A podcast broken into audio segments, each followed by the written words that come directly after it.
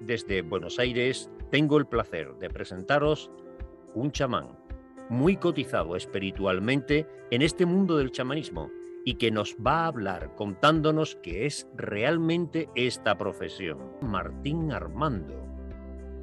Hablar de, chamanismo eh, es un, siempre para mí una alegría muy grande. Entonces, y ponerlo en una entrevista es fantástico.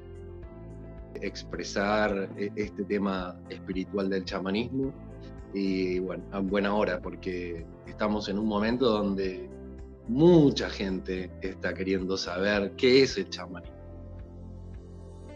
Aparecieron elementos muy similares entre los Dakota de América del Norte, los tunguses en Siberia, los mapuches en Argentina y Chile.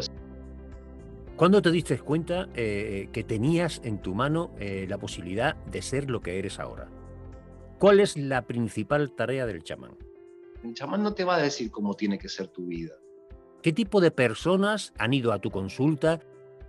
¿Realmente necesita el chamán lo que es la naturaleza animal, la naturaleza humana? Con esta entrevista vamos a intentar llegar al corazón de muchos para darle la oportunidad de que puedan conocer a tan gran persona.